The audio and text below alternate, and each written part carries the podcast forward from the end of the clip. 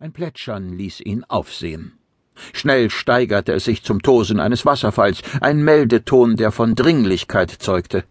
Nur wenige Gianli konnten ihn direkt und ohne Umweg über die zentrale Funküberwachung erreichen, wie es soeben geschah.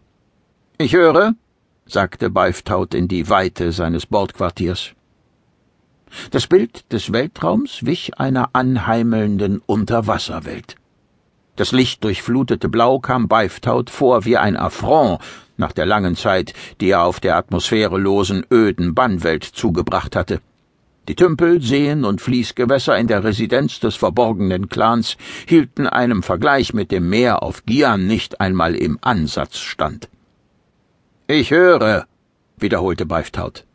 Er gab sich keine Mühe, das ungehaltene Vibrieren seiner Stimme zu verbergen. Wer immer mit ihm reden wollte, sollte dies ohne Umschweife tun oder schweigen. Die Bildwand zeigte den Meeresboden in höchstens dreißig Metern Tiefe, doch jäh veränderte sich die Wiedergabe. Eine Flutwelle türmte sich auf. Sie schlug mit Wucht über Beiftaut zusammen und riss ihn mit sich. Er schmeckte das aufgewirbelte Plankton und er roch die Ausdünstungen der Lichttentakel, obwohl das alles nur in der Projektion stattfand. Zu Tausenden wiegten sich die mächtigen Pflanzen im Sog der Strömung wie ein bizarrer Wald aus Licht und Schatten.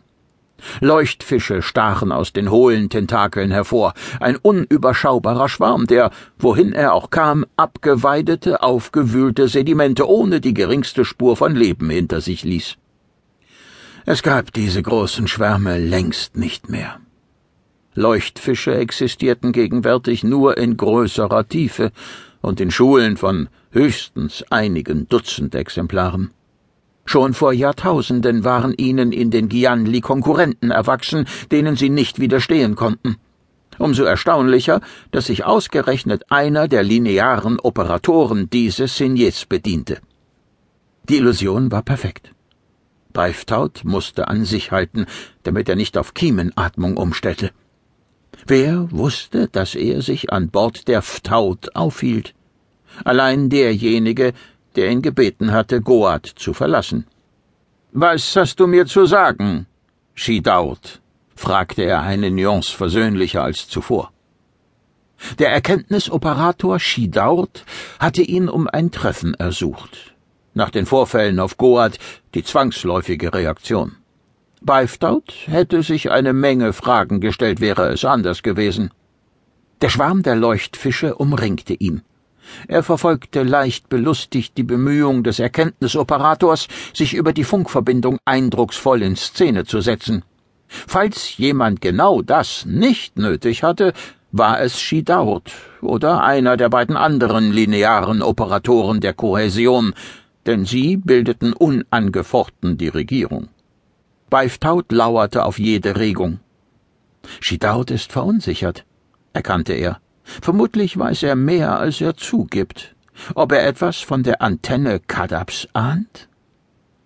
Es schadete nie, jeden Wesenszug eines Gegners, Freundes oder Verbündeten zu kennen. Bessere Informationen zu haben als andere war die Schwimmblase der Macht. Beiftauts Gedanken rotierten.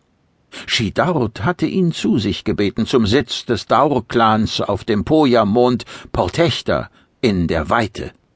Poja, ein aufgeblähter Gasriese, war der vierte Planet des Trallium-Systems, und genau dorthin flog die Ftaut, wenngleich nicht auf direktem Kurs. Hm, unser Treffen wurde offenbar verlagert. Beiftaut presste die Lippen zusammen. Er wollte nicht verraten, dass er den Erkenntnisoperator durchschaute. Ein anfliegendes Raumschiff hatte den Kurswechsel ausgelöst, und kurz darauf meldete sich Schidaut. Beides passte logisch zusammen. Was ich dir zu sagen habe, erklang die Antwort. Wir müssen uns schneller sehen an einem Ort, an dem ungebetene Beobachter sofort auffallen würden. Ich denke, das ist in unser beider Interesse. Deshalb erwarte ich dich an Bord der Daut. Keiner der drei linearen Operatoren hatte es nötig, ebenso geheim zu agieren wie der auf der Bannwelt angesiedelte verborgene Clan Ftaut. Entsprechend eindrucksvoll wirkte